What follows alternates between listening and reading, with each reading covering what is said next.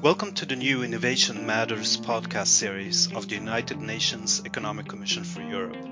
Innovation Matters aims to engage leading experts on a range of topics to explore how innovation could drive sustainable development in Eurasia and beyond. Our episodes explore ongoing trends, opportunities, and challenges, such as the fourth industrial revolution, the sharing economy, the circular economy, autonomous vehicles, and digitization.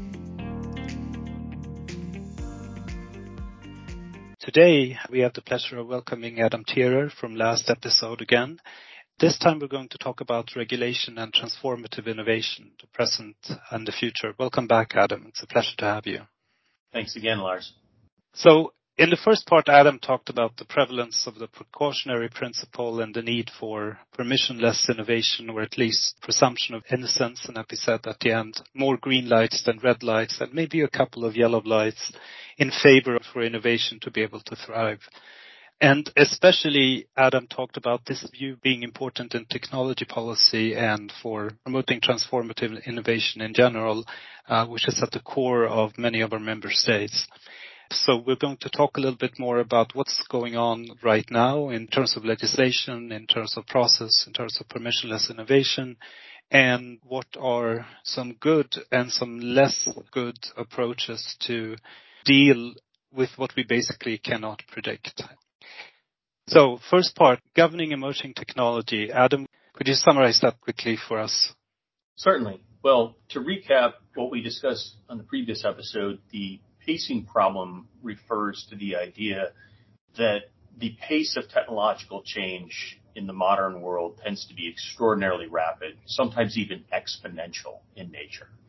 Whereas the pace of policy change tends to be more incremental, very, very slow.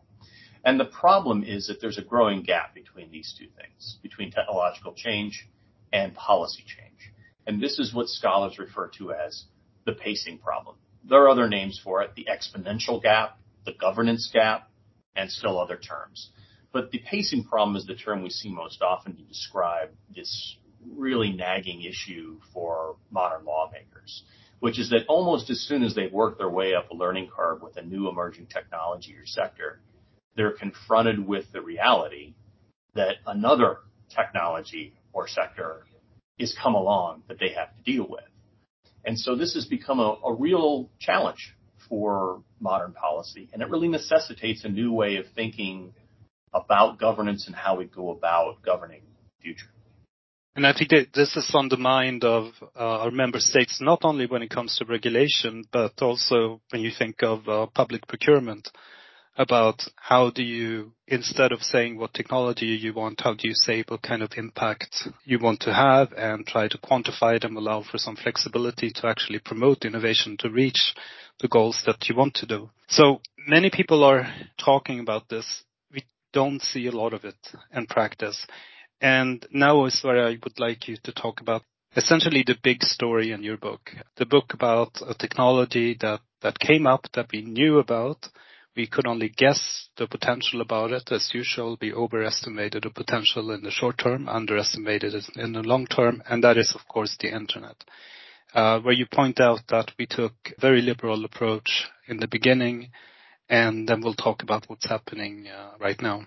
Well, the internet came along at a time when regulators and governments across the world were very heavily regulating communications and media sectors. But something interesting happened at least in the United States, in the mid 1990s when the internet was coming about. It was essentially forgotten. It was kind of ignored for a while. And there was so much attention on yesterday's communications and media technologies, so much policy and, and regulatory effort, that the internet kind of had a space to have a birth of, that was a largely free reign to come out and do interesting things. After that, governments became more aware of it and at first, the U.S. government wasn't sure what to do, but came out with a fairly amazing statement during the Clinton administration in the United States called the Framework for Global Electronic Commerce that basically said that the internet should be treated as a quote market driven arena and that we should utilize a more decentralized approach to its governance, relying on contracts and property rights and the courts and market based transactions more generally. This was a very fresh break from how communications and media sectors and technologies had been governed and regulated in the United States and the rest of the world for the better part of the last century. And so the internet was born free. It was a really interesting thing to study from the perspective of political science and economics because we saw then the beginnings of an experiment with how we govern a new communications or media technology, the internet, versus how we were governing an old one. And what became pretty clear is that when you gave innovators in a new space like this a lot of freedom, they would take full advantage of it and it would become a really vibrant space for intellectual curiosity and creativity. And so the internet just blossomed and really became something that nobody could have predicted a few years prior to that and continues to evolve to this day in very, very interesting ways. Again, it's powered by all of these concurrent technological revolutions. Revolutions in computing, in storage, in bandwidth, in wireless services, in, wireless devices. These things all build on top of each other, of course, building on the primary building block, the power of the semiconductor. All of these things came together to give us the internet revolution. But the most important part of that revolution was the policy revolution that said we were going to treat the internet and digital commerce in a permissionless way. We were going to give them the green light of innovation in this space as compared with the old world where you had nothing but red lights and some yellow ones that basically said, nope, nope, nope, thou shall not.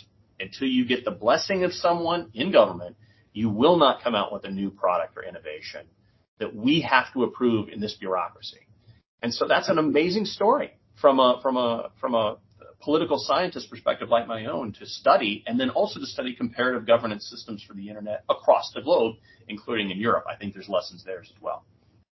This came from the Democratic Party, right? Right after a president who celebrated deregulation but put more regulations on the books who celebrated balancing the budget but added to the budget. And then in comes Clinton uh, from the left and does this and a couple of other highly liberal reforms. Why this sea change? The only thing that comes to mind is that we had a couple of years before, especially here in Europe, we had tremendous success, unparalleled success with telecommunications deregulation. So maybe there was a consensus around that that helped. But what else led the U.S. to take this stance, and especially the Democratic Party? Well, that's a great question. I, I, don't have the definitive answer on that. There's a lot of different questions that could be raised about why is it that a Democratic Party in the United States was the one that ushered in not only the deregulation of modern communications and media technologies, but a couple of decades prior to that, it was Democrats in the United States who had ushered in airline and transportation deregulation even though you, we would not think in the United States of the Democratic Party as being more deregulatory, the reality is the most important deregulations in modern American history happened under Democratic administrations. it's an interesting fact. Now, one theory could be that the Republican Party in the United States, which is often thought to be more pro-business, is actually too pro-business. That they actually are too captured in some cases by certain special interests who want to preserve the status quo. Remember, the most important friend of the future is usually not yesterday's leading technology company. They want to hold on to the past and their gains from the past. And when they have more of a say in the regulatory process or the lawmaking process, they'll often act to stop new types of change. And so maybe it's the case, and this is just a theory I have, that Republicans in the United States, even though they talk about the benefits of business and capitalism, they don't really want truly vibrant, open, free market capitalism. They want something different. And I think it took someone like Bill Clinton and his administration in the 90s to say, hey, it's okay for us to try something different. This is a chance for us to take a fresh start with communications and media technology policy. And I will give them all the credit in the world for that sort of thinking because that is exactly exactly what we need to do, not only in the United States more, but in Europe and every other country. Allow for policy experiments and allow for change and think about freshening up old rules that maybe don't make any sense anymore. So, uh, in the United States in the mid 90s, we passed a major law, the Telecommunications Act of 1996. The most notable things about that law were that it was a very backwards looking law for the most part. It was very much preoccupied with dealing with broadcast television and broadcast radio or cable television, satellite TV, and traditional telephone, wireline telephone services. It spent far less time thinking about the future. But that ended up being a wonderful thing because basically it left the internet free to develop more spontaneously. And as I just said, there were some wonderful results because of that. However, there were a few small provisions in the U.S. Telecommunications Act of 1996 related to the new world of the internet and digital commerce. And one of them was so-called Section 230 of the Communications uh, Act, which was basically a section that said that online intermediaries, online platforms would not be held liable for the content placed on those platforms by third parties, such that you couldn't be sued if you were America Online at the time or a service like them. You couldn't be sued if someone uploaded something that was very controversial or even maybe potentially broke a law. That was an important policy because it, it immunized online intermediaries from really punishing forms of liability that would have driven them out of business in all likelihood. As a result of that small but important policy change, online markets just thrived, became very vibrant, and were able to grow without fear of the punishing liability that could follow if somebody said something really stupid on their sites. Well, Section 230 is still with us today. It's very controversial, but there's no doubt that it has driven a really vibrant open ecosystem that allows for more competition and choice in the digital sphere than in the traditional analog sphere. It will probably be tweaked, probably be changed in coming years, but hopefully it won't be completely gutted because it's really been, as I've argued in my book, it's sort of the secret sauce that powered the digital revolution in the United States versus other countries. And uh, it shows you that sometimes policy can be positive towards the future. In this case, it was kind of accidental. It really nobody really paid attention to that provision when it was passed. It was meant to do something somewhat different than it actually ended up doing. So once again, we had what I call accidental deregulation. the policy, you know, nobody set out to really do what they tried to.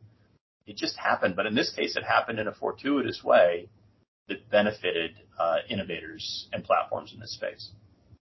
So now fast forward 20, 25 years later and we have a range of problems. You can take your pick. We have some pretty damning admissions from Facebook. We have Google with a near monopoly and then of course privacy, which no one really defines apart from health and financial data, but there are lots of concerns about that. Then the whole discussion about hate speech, which seems to be a definition that's, that's widening. This is taking place despite the fact that they're shielded from criminal and civil liability by this section. Where are we now in the process? So first, let's acknowledge that yes, we have some problems with modern internet and digital technology companies and issues. But it's good that we allowed a process to unfold where we could allow for a great deal of competition and innovation to take place to see what those problems are.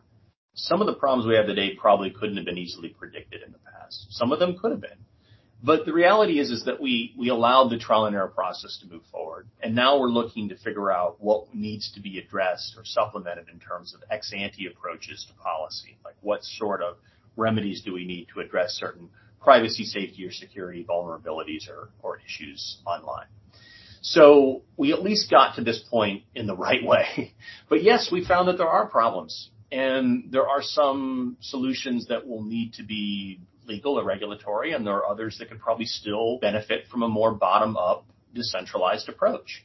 I happen to believe that when it pertains to something like hate speech, for example, it's better to probably utilize a more flexible toolkit of governance approaches and norms and self-regulatory approaches to address that issue as opposed to coming in with sweeping speech restrictions which can have a lot of unintended consequences. And so we need to be extraordinarily careful when we're dealing with something that affects free speech values like that. On other, cases like cybersecurity, you can sense that there's a lot of vulnerabilities out there that need to be addressed, especially by small and medium-sized enterprises, Um, that may necessitate certain types of transparency requirements or reporting requirements. I think when we talk about what types of regulations work better than others, ones that are focused on things like transparency, disclosure, education remedies, those tend to be more flexible and pro-innovation than command and control like prohibitions, right? Because obviously any connected system has security vulnerabilities at some level. As soon as you allow any connection with something outside your, walls of your company or your home or whatever, you've got a potential vulnerability. But we need to have connections to the world. We need to be able to have a network society because there's great benefits with it. So even with something like cybersecurity, we need to continue to allow for vibrant innovation to happen without excessive regulation, but maybe we can come up with rules that require certain levels of, again, transparency or disclosure when vulnerabilities are found and when hacks have been uh, unearthed. So that's an example of how we can utilize a governance toolkit that's more flexible to address concerns or risks or harms that develop that we find without necessarily completely derailing the wondrous innovations that are provided by those sectors or those companies. Uh, one thing still is one where I struggle myself to find um, anywhere near a satisfactory solution, and that is what do we do with antitrust? Normally, we would define it as hurting the consumer. In this case, that's hard to prove. Still, some companies have an enormous influence, and especially because we don't have effective ways of uh, anonymizing and transferring data according to certain protocols in real time, they have an enormous advantage that seems very difficult to overcome. At the same time, these exact network externalities are what is enabling, for instance, the coming sharing economy and a sort of uh, meeting of, of uh, supply and demand in real time that we need for many of the positive effects to come. What's your take on that? I agree with everything you just said. I think I struggle with it myself. Uh, I will say this, at least with antitrust remedies, they tend to be ex post remedies, right? They're not usually ex ante remedies. We don't try to determine proper market structure usually preemptively through antitrust. We allow market structure to evolve and then when something goes afoul of competition policy laws um, and antitrust policies, then an action is sought. So that at least has some benefits over traditional certain types of technocratic regulation. But antitrust law, even when opposed after the fact, can go wrong. It can go too far, and we have to be careful so as to not upset the tools and the model that has generated so many benefits for society. We have to properly identify where true consumer harm lies. I mean, this is, as you as you pointed out, Lars, it's extraordinarily difficult. I mean, when I look at a product like Google Search, which is very, very dominant, it's very, very hard for me to find consumer harms. I mean, starting with the fact that Google search doesn't cost us anything. And it provides an enormous range of other potential suite, a suite of potential services for people to access that also don't charge anything. I mean, think about Google Maps, an enormously beneficial uh, resource out there for use, and uh, Gmail and several other things. I mean, do I want more competition to Google? Absolutely, I do but I don't want it in the form of sort of a sledgehammer of antitrust that destroys all the wonderful benefits Google and others provide today in their sectors, even if they tend to be quite dominant. Now, how do we grow more small and medium sized enterprises in competition? This is an important policy question. And I have one really clear answer and then a lot of fuzzy ones. One really clear answer to how we get more small and medium-sized enterprises is don't put public policies in place that discourage small and medium-sized enterprises. The biggest problem small and medium-sized enterprises have is compliance costs, is dealing with endless paperwork burdens and the lawyering issues that, that accompany really heavy-handed overarching regulatory frameworks. There in Europe, there have been groups like the Digital Small uh, and Medium-Sized Enterprise Alliance that have like talked about the, the compliance costs associated with GDPR and the forthcoming AI Act and pointed out like if you do these things the way you've constructed them, you're probably going to get less competition, less new entry from the very competitors that we need to take on the Googles and the Facebooks and the Apples of the world. And so don't shoot yourself in the foot is the first and best competition policy when you're looking to create more competition. And the number one way you don't shoot yourself in the foot is don't impose excessive compliance costs on the new kids in town. Now, what else can be done? Well, we could go into a discussion about industrial policy. I'm a very, I'm an industrial policy skeptic, and I don't want to go too into that. But there is a lot of discussion in Europe and the United States right now about how governments can incentivize more competitors. I'm skeptical governments do a good job of picking the companies that and technologies we need for tomorrow. But it's very strange to me that the same governments that are imposing so many burdens and compliance costs on small and medium-sized companies are at the same time saying we need to do more to support them. You should start by not burdening them because even if you give them some state support, they'll never be able to get off the ground if they're stuck forever dealing with really costly compliance burdens from the regulatory state. I wanted to move now to the way this conflict between permissionless innovation and the precautionary principle works in action in the discussions and in the drafts that you've been looking at, uh, first on AI governance and then on a few other technologies. If you read Darrell West, for instance, there's a, a range of things we should be worried about.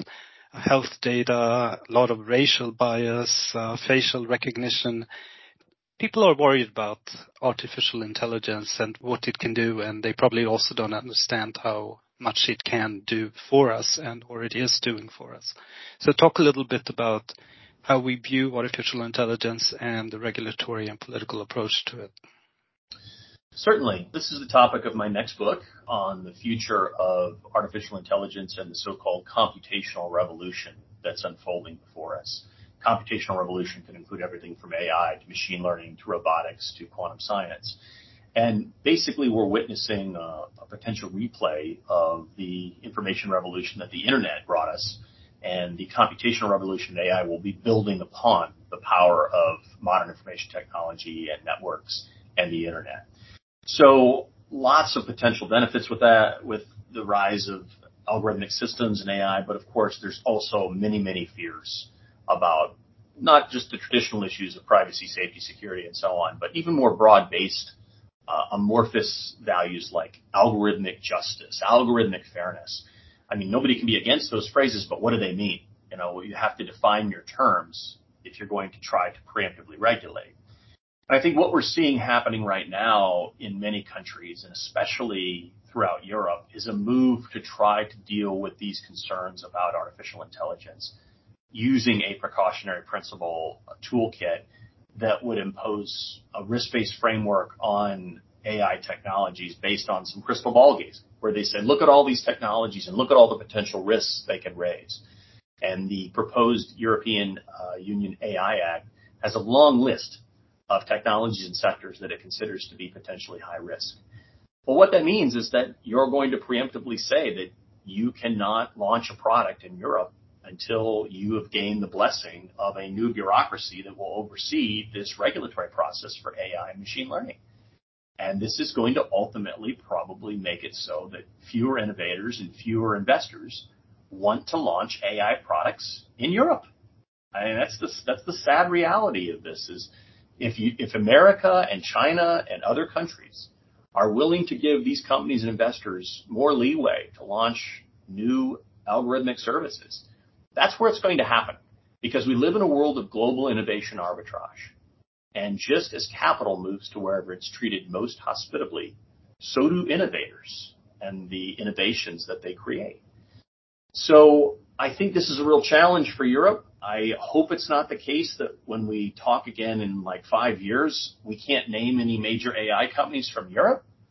I would hate that to be the result because AI innovators and scientists are all over Europe today. Some of the leading scientists in the field of algorithmic science and computational sciences are in European universities and in European companies. But if they're not given a chance to offer the world the next great product or service, they're going to move somewhere else and do it. And I think that's what's probably going to happen because of the AI Act. Good. Well, let's talk about some of the other exponential technologies quickly. Uh, you talk about Internet of Things and examples of application. We had Jason Potts on who talked about the blockchain alone or the distributed ledger perhaps being the greatest invention of the century because of the possibility to automate transactions. Talk about some of the regulatory or policy approaches there and what you see playing out. Certainly. Well, I should mention I'm not an expert on blockchain or Bitcoin or cryptocurrencies, but I cover them as part of a wide variety of emerging technology sectors that I'm interested in the governance of. And clearly we are witnessing this classic conflict of visions between these two worlds of permissionless innovation, the precautionary principle unfold in a major way in the world of cryptocurrency and uh, blockchain regulation. And it's still unclear to me how this is going to turn out. I think this is a far greater challenge for regulators. I think many regulatory agencies don't even really understand what they're getting into and understand the nature of these technologies. In some cases, they're just not equipped with the right kind of staff resources to take on these issues. But even if they have good staff and good resources, it's not really clear what regulation looks like in a global world. I mean, I'll go back to the point I made before about regulating AI. We live in a global marketplace, and this notion that I, I mentioned of global innovation arbitrage is a fundamental driver of policy today, and it's in the governance of emerging tech because there are so many ways people can move to other places and attempt to offer a great service somewhere else. Now, in the European Union, the so-called Brussels effect of extending the reach of European laws and regulation to cover emerging technology has been widely discussed in the world of public policy for emerging technology because there's no doubt in some cases European regulation does have extraterritorial effect. But it only does at the margin in the sense that it's mostly impacting the largest players. So the Brussels effect for me is more like the Brussels defect in the sense that it only is really hammering the Googles and the Facebooks and the Apples and the Microsofts of the world. It's not affecting the small upstarts as much in the United States and certainly not in China and not just in the AI space, but in the cryptocurrency space and in fields related spaces like Internet of Things and wearable technologies and genetics and all sorts of other ones. I think the reality is, is that the Brussels effect is more marginal. And so I think the better approach for Europe would be to look at emerging technologies like blockchain and Bitcoin and Internet of Things and AI and try to find a way to embrace them and give people more opportunities through a somewhat more permissive approach to innovation in those spaces. I think it's clear a lot of regulators want to go in a very, very different direction on these issues. Tell us about a few things that we can do to mitigate risks. Absolutely. So here's what many people say we should do to address risks associated with artificial intelligence and other emerging technologies. They would basically say first, we need to somehow bake in by design ethical best practices for privacy, safety, security, non-discrimination. Baking in by design means like you, you intentionally insert within the development process certain ethical best practices or principles and say, we want these values or principles protected. That's sort of the first order of business. The second order of business that everyone wants is keeping humans in the loop, quote unquote, meaning like we need to have a way when algorithmic systems fail to make sure that humans have some mechanisms to stop bad things from happening. So again, two principles, baking in best practices by design, ethical best practices. Number two, keeping humans in the loop. I want to say that I completely agree with those two principles, but there are two different ways about going about those principles. One would be to try to impose preemptively through a precautionary principle mechanism, all of this by regulatory design and say this all must be preemptive, preemptively imposed up front. You need to go through a very strict regulatory process before you can do anything. You have to prove those two things to us. Well, what that means is that every single moment that there's an algorithmic change in any algorithmic system out there, you've got to go through a very slow regulatory process before anything can happen. I just don't think that works. But I do think we can still utilize the best of what those in the precautionary principle community favor, baking in ethical best practices, keeping humans in the loop. We can impose that in a more decentralized way. We can use a more organic bottom-up approach. We can utilize the so-called soft law mechanisms of utilizing best practices, codes of conduct, professional associations requiring things of their members.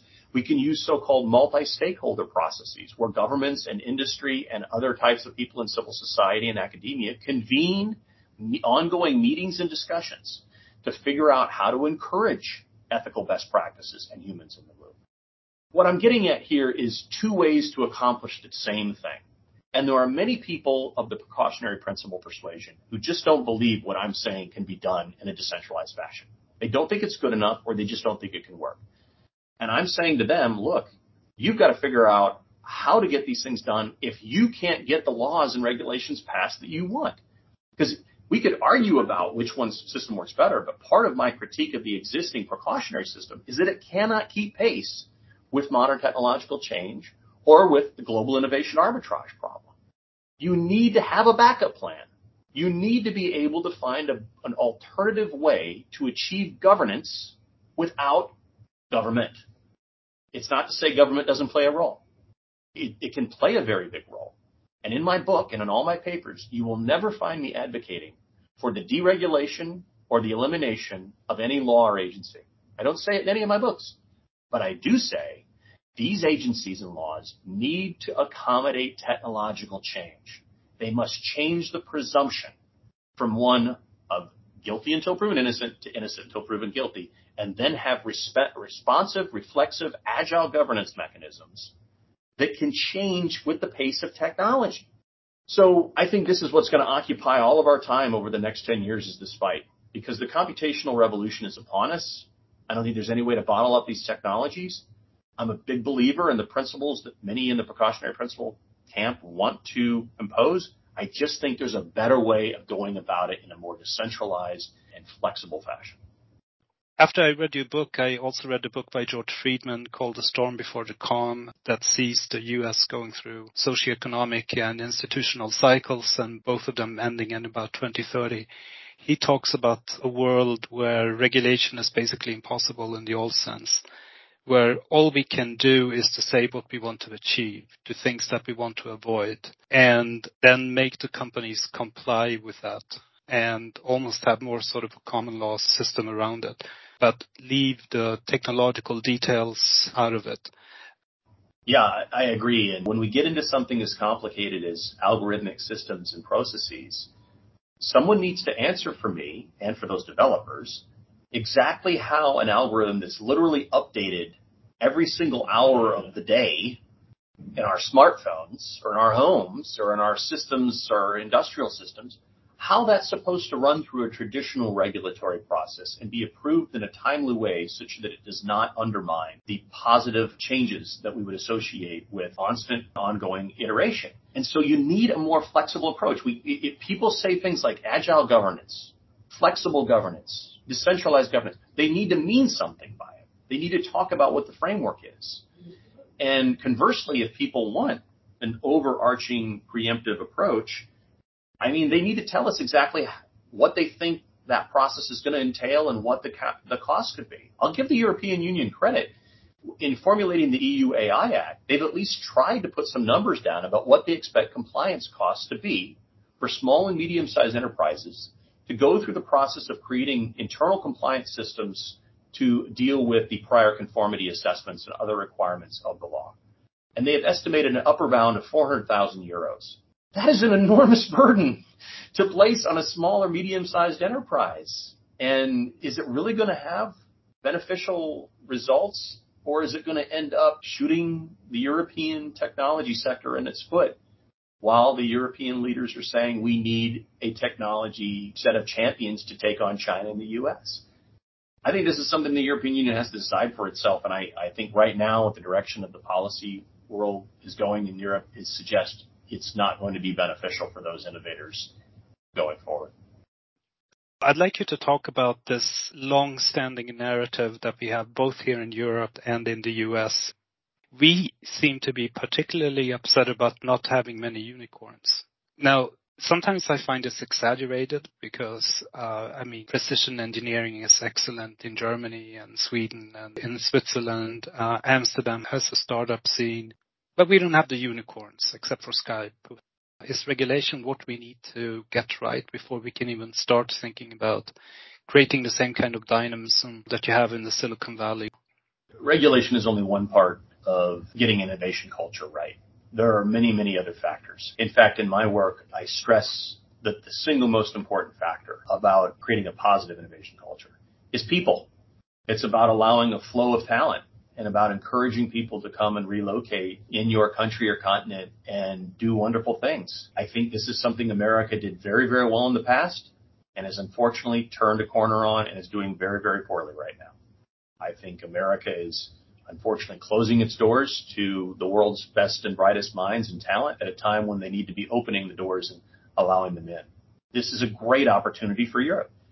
Uh, it's a multicultural continent and has many, many immigrants there already.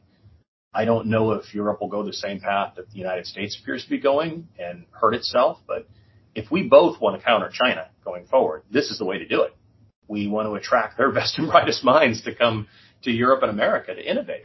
So for me, before we even get to the question of regulatory policy towards technology, we need to talk about policy towards labor, policy specifically towards immigration, and figure out how to solve that first. Then secondly, we need to talk about institutional stability. We need to talk about other broader macroeconomic issues and think about what else in the economy we need to get right. Obviously, regulation isn't going to make a, a difference if your monetary system and your governance system is completely broken and in a state of, you know, upheaval. Um, stability matters. And so there are many other factors like these that go into innovation culture. I don't know where America's headed on this front. I think it depends right now on a number of variables and factors. And when you finally get to regulation, we have a hodgepodge of interesting rules and regulations in America towards emerging technologies. We haven't even gotten into a sector like drones, which is an autonomous system, an algorithmic system. But in the United States, America's policies towards flying things like drones is very, very regressive, mm. very heavy handed. Europe is much more flexible. And Canada and Australia and other countries are even more flexible than, than Europe. It's unclear what's going to happen on driverless cars and others. So we have this patchwork of policies in the United States that doesn't make any sense. Now, I don't want to have consistency brought to that patchwork in the in the direction of more precaution. I'd rather have it be more permissionless innovation. But what we have is a patchwork of a little bit of permissionless innovation here and a lot of precautionary principle there and it's sporadic. And so when we do get to the question of policy, the question of policy consistency is a really interesting one to me. Because in a world of combinatorial innovation where all of these sectors and technologies converge, will public policy towards emerging tech end up discouraging some types of innovation relative to others? And I think the answer is yes in the United States. And we'll have to see what happens in Europe because Europe's taking a far more comprehensive approach. It is trying to have a more consistent approach to algorithmic regulation and emerging technology. But it's trying to do it in a very precautionary, heavy-handed way. So what I really fear more than anything else are the geopolitical ramifications of Europe and America getting our policies towards the future wrong and allowing China the chance to really dominate in those sectors as a result of what we do wrong. Definitely. Adam Thierer, it's been a pleasure to have you as a guest. I think there's some well-chosen final words. Thank you very much for being on Innovation Matters. Thank you so much for having me. I really did enjoy it.